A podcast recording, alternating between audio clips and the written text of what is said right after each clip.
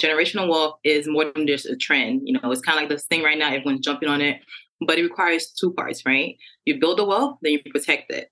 Yes, you have a business. Yes, you have this wealth that you're building and you're working, but if you don't protect it, you've done nothing as far as you know generational wealth goes you know so that second part is passing it down to your loved ones and that is making sure you have beneficiaries on account you know something as simple as that is free you don't even need to have an attorney to go ahead and do that something as simple as you know having a joint account owner in the account so that you avoid probate or having a will or for people that have a more complex you know doing a trust.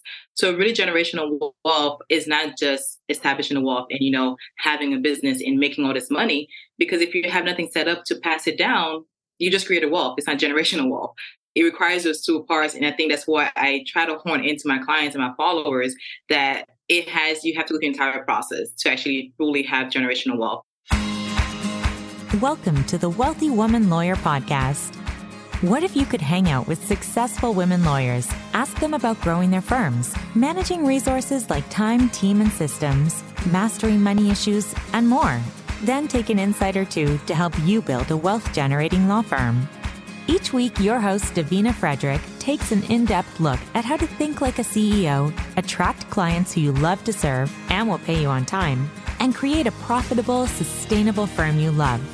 Davina is founder and CEO of Wealthy Woman Lawyer, and her goal is to give you the information you need to scale your law firm business from six to seven figures in gross annual revenue so you can fully fund and still have time to enjoy the lifestyle of your dreams. Now, here's Davina. Today, I want to introduce our sponsor, Noble Marketing. Over the last four years, Noble Marketing has tracked more than 250 law firms and discovered 60 to 80% of new client calls were generated through Google My Business and Google Ads. Basically, you need to be on Google and Noble Marketing can help. I recommend them because they have an incredible guarantee. Your campaign will be profitable in three months or less, or they will work for free for an additional three months. If they fail after a total of six months, They'll refund your entire investment, including ad spend. If you could use more qualified leads, I encourage you to reach out to Ronnie Deaver at nobullmarketing.co. Mention you heard about them here on the Wealthy Woman Lawyer podcast, and Noble Marketing will waive your setup fee, instantly saving you up to $2,500 or more. And now, on with our show. Hi, everyone. It's Davina Frederick. Welcome back to the Wealthy Woman Lawyer podcast. I am super excited to have my guest here today, Laurore Jean Pierre, and she is the founder of JP Law and Wealth. I invited her on today's podcast because I think she is a unicorn indeed. She is not only an attorney, but she is also a financial advisor. So I'm really excited to talk with her about her journey to this career that she's created for herself, how she got here, and how she made it through law school while working full time as an financial advisor, and all the questions. So, welcome, Laurore. I'm so glad that you're here. Thank you so much for having me. I'm glad to be here with you. Wonderful. So, why don't you start out by telling us a little bit about your law firm and the type of services you provide and who your ideal client is? Definitely. So, our firm is a combined firm. So, we're both a law firm and a registered financial advisory firm in the state of Florida. So we mainly focus on estate planning because it goes well with our financial planning side. So we do wills, trust. We do a little bit of probate because it comes with the territory. In financial planning side, we really do financial planning and a little bit of wealth management for lead clients and also investment consulting. So for the people that don't really know how to invest but want some personalized license guidance. So we kind of the ideal combination of law and finance, right? To make sure that clients are not only, you know, following their goals as far as their finances, but protecting those assets with estate planning. So that's kind of like our spiel there and making sure, you know, we actually provide generational wealth. Right, right.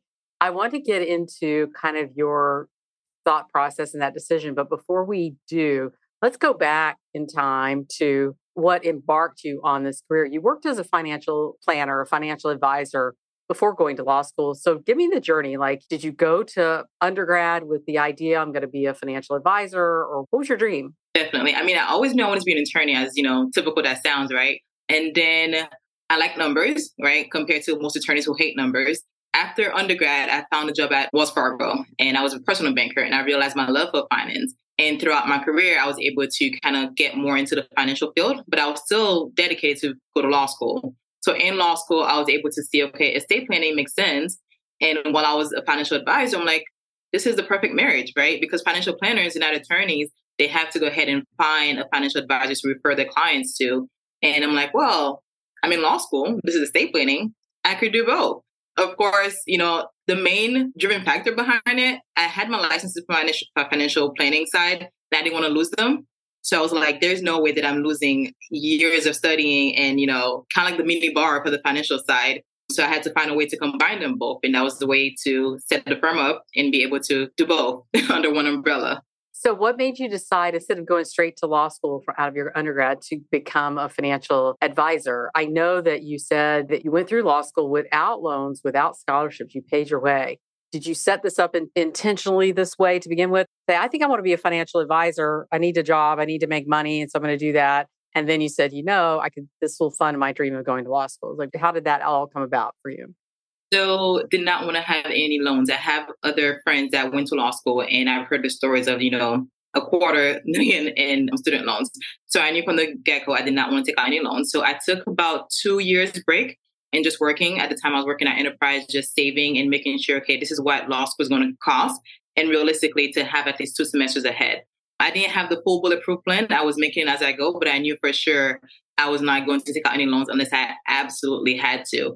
So I worked full time. I would get out of school, I mean, out of work at 5.30 or so. Class starts at 6 till about 10 and just study till about 2 and do it all over again. But I knew I did not want to have any student loans because I wanted to have the option when I graduate law school to choose my path, right? And not feel like because I have the student loans, I have to take a position as a associate attorney that I hate or really have no passion for just because I have the student loans that I have to go ahead and pay off. So that was really the determining factor between, okay, yes, it's hard, but we're gonna make it work and not um, take out any loans as as much that's as we can. Wonderful. That's wonderful, and that's so inspirational. That story because I think that it shows that that you can do that. You can find a way to pay your way without taking out loans. Because I think a lot of people now are being discouraged from going to school because there's this thought of loans, but you really thought through a path that said, okay, what can I do to make good money you know, while I'm going through law school and make it a, a feasible career. Do you do much financial advising now within your role as a lawyer? And is there any requirement for sort of differentiating that with clients so they really understand this is me with my financial advisor hat with these set of rules, and this is me with my lawyer hat with these set of rules? Yeah, so a lot of disclosures um, that goes into that making sure the client understands just because we are a financial advisory firm we have a attorney and client privilege and i have that in my contracts as well to make sure okay i'm helping with your estate planning sometimes it digs into the finances but we don't have that relationship unless we sign a contract for that with the financial side we do financial planning. We do provide for our client the last will and testament but they still have to go ahead and sign an estate planning engagement letter to make sure we kind of make that line clear that you know when we're in our attorney hat, we're your attorney, and vice versa. A lot of time most clients can understand that. They can see okay i'm your attorney i'm not your financial advisor and vice versa. So it's just really a lot of disclaimers to be in compliance but most clients they really love it. They see the vision and they appreciate it to say okay i can come to you and do everything all at once. Mm-hmm. Did you decide to start your firm out of law school or did you think that you were going to graduate to get a job someplace or was this kind of the plan all along so a little bit of both, right? So um, a good friend of mine, we were supposed to start the firm together and that didn't work out. But I wanted to get the experience, but I graduated in the middle of the pandemic, 2020. The bar had been delayed. I almost went crazy. So it was at that time, it was kind of like, okay, what is the plan? What is going to look like? Instead of waiting to, you know, work with somebody else to get the experience, maybe we, you know, lunch now. That was where we were at. 2020 was not the best year to try and to find unemployment, you know, within that field. Right. So you decided as a result of that, I'm still going to go do the thing I want to do. And it sounds like you kind of set yourself up so that you could do this. You could start your own firm if you wanted to, because you knew that that might be, you know, a challenge in getting a job that really fit what you wanted to do, right? Definitely. And because of my financial licenses, if I didn't set up the like an IRA firm, which is what we are, I would lose them. So I had to find a way to keep my licenses, either by working for or by establishing my own firm where I can go ahead and keep my licenses. Yeah. So you also say that you did this because there's a certain population that you wanted to serve, that you felt called to serve. So tell me about that. Yeah, definitely. So within our community, um, the Black community, there is not a lot of estate planning that goes on as far as education wise. We either don't know about it or we don't trust the people that are saying it to us.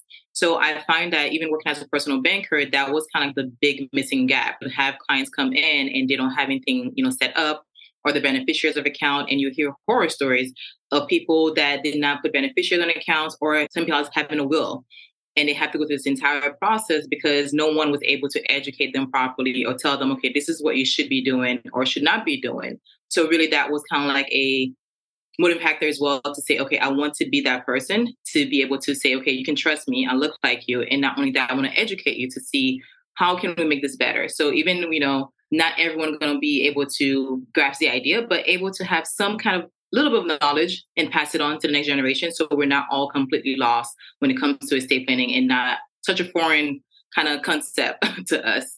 Right, right. You talk about generational wealth in some of your, you know, content that you put out. And I'd love if you could sort of share. I think there's a misconception among people that I'm going to start a business and that's going to be something that will automatically create generational wealth. So, can you kind of give us like what you share with your clients in terms of because I know that's a mission for you is to sort of help people ge- build generational wealth. So, can you sort of share with us what you think some of the elements are of building generational wealth? Yeah, definitely. And I always tell people generational wealth is more than just a trend. You know, it's kind of like this thing right now, everyone's jumping on it, but it requires two parts, right? You build the wealth, then you protect it. Yes, you have a business. Yes, you have this wealth that you're building and you're working, but if you don't protect it, you've done nothing as far as you know generational wealth goes you know? So that second part is passing it down to your loved ones and that is making sure you have beneficiaries on account you know? Something as simple as that is free. You don't even need to have an attorney to go ahead and do that. Something as simple as you know having a joint account owner in the account so that you avoid probate or having a will or for people that have a more complex you know doing a trust. So really generational wealth is not just establishing a wealth and you know having a business and making all this money because if you have nothing set up to pass it down you just create a wealth. It's not generational wealth. It requires those two parts and i think that's why i try to horn into my clients and my followers that it has you have to look at the entire process to actually truly have generational wealth. And you know as you think about your generation to come you want to make it as simple as possible for them to inherit that wealth. You don't want to go ahead and have them go through probate which is going to take a lot of that wealth and that time that stress just by you know if you set up things properly in place you could avoid that. Right right. Great advice. I was seeing something the other just this last week that i thought was really great and discussing generational wealth and that is that in addition to the you know, what is it like the LLCs and the keys and, you know, all these things, right?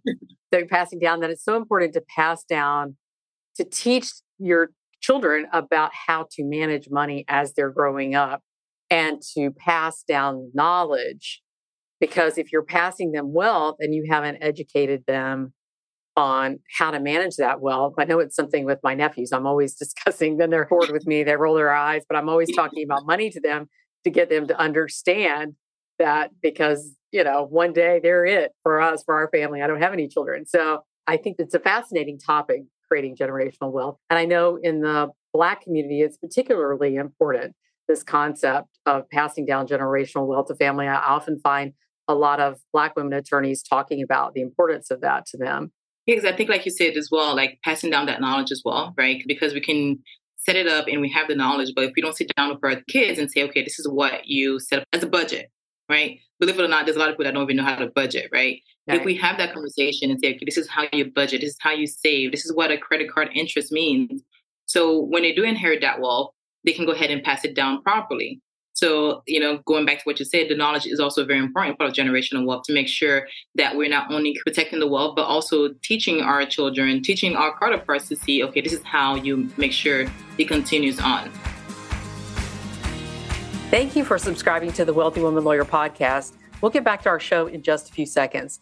But first, let me ask you Are you struggling to set up systems in your law firm business? Maybe you're not sure where to start, or maybe you have some systems, but not all seven of the essential systems in place.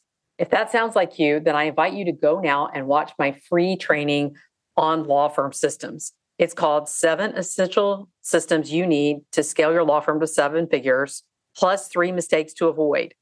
In this training, I give you the straight scoop on law firm systems, what you need and why. Plus, I share with you a way that you can learn the best way to set them up with total ease. I promise you, it doesn't involve you doing more. The link is in the show notes, so go watch it now. And now back to our show. So, tell me a little bit about yourself. I know there's not much time outside of being a financial advisor and going to law school and then starting your own firm. You're probably spending a lot of time doing that. But tell me a little bit about yourself otherwise, like, you know, about your family and the things that you like to do when you do have that minute for yourself. this small minute. I think the thing that I have a good life work balance, if that even such a thing, I like to travel. So that's kind of like my number one passion. Last year, I actually hit 30 countries. It was before 30, wow. but not quite. Before 30 was at 30, but it's okay. Um, that's so, so that impressive. that was a milestone, and I love that. I like to travel. I like to, you know, experience different cultures. I work out a lot. So I am the last of, you know, three. So I am the only attorney in the family. So I kind of practice all kind of laws, unfortunately, because they call you for everything. And I'm like, please, I don't, like, it's like I don't do real estate law. Like, sure, I'll go ahead and take it. But I do love my family. I'm very family oriented. I'm very close to my parents and my siblings. They're like my world. So, you know, just really outside of, you know, work and running the firm, I'm just living life really. I try to live work at work and not be the person that goes on vacation with their laptop or their phone. You know, every now and then, you know, you check an email, especially with the financial side, you just we turn off when you're managing people's money. But I try my best to make sure that when I am offline, I'm truly offline for the most part and really just enjoy the moment. I am really impressed with the 30 countries by 30. I know that our listeners are probably going to want to hear some advice around how to manage money in a way to be able to do the things. You were able to work and go to law school, you were able to travel to 30 countries by the age of 30. What would you say is would be good advice for somebody who wants to be able to pay off their student loans and travel more and just have more resources and more money for themselves? What do they need to know?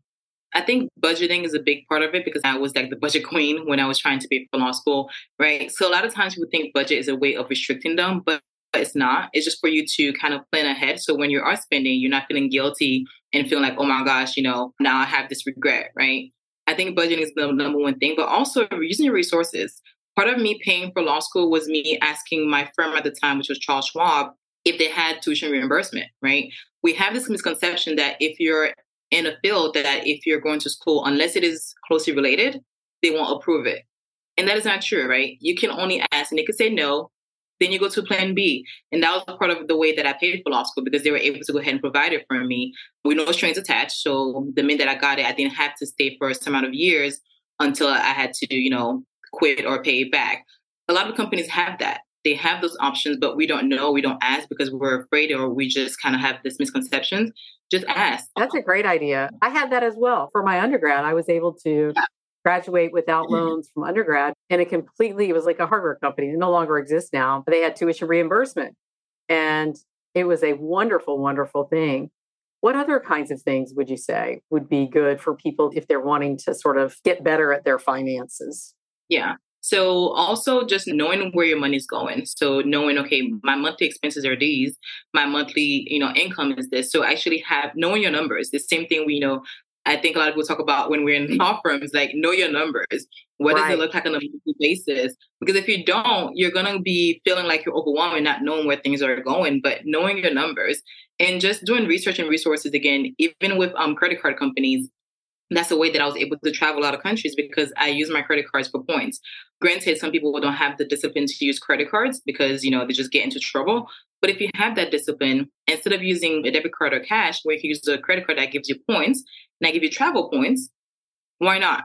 Right? You know, trying to find different ways to kind of make things work, but knowing yourself, knowing that if I am using this credit card, am I disciplined enough to pay it back? Am I disciplined enough to not get into trouble? And if you are, then look for that as an alternative to go ahead and spend to get some points and be able to do the things that you want to do, like travel or just have extra cash cash back. Right, right, right. You're kind of unusual in the attorney world because you're the person who doesn't raise their hand when people say you're an attorney because you hate math, right? you're the exception to that rule. But I have found that I was a really great math student, like top math student, but at the age of 10. But then they started throwing numbers into my math, and that's where I started getting. So that was the part I didn't like. I mean, I started throwing words, uh, letters into my math, not numbers, letters. And so, Y's and yeah, yeah, yeah, all that exactly. All of the trigonometry and geometry and all of the ometries. But one of the things that I've learned about starting and running a business is that business math is not as complicated as people make it out to be. Running your business, managing your personal finance, a little knowledge can go a long way. In a business, it's a roadmap. I mean, it's your GPS for running your business. You have to understand financial statements and things like that. Have you found that to be the case as well? Yeah, I think it's very simple because I think also because you're a business, you care about it. It's not just, you know, a math homework. It's like, this is my livelihood. And I think for most attorneys that, you know, hate numbers is because they trying to live it for, keep pushing it and, you know, do it all at the end. But I tell people all the time, if you break it down, it becomes less overwhelming. So instead of waiting till quarterly to look over your numbers, do it monthly or semi-monthly. So where, you know, it's not all at once and you're still knowing your numbers and not feeling so overwhelmed where it's like, oh my gosh, I have to figure out all these things. And I mean, and we're in a world that you have Excels, you have so many things that makes life so much easier. right.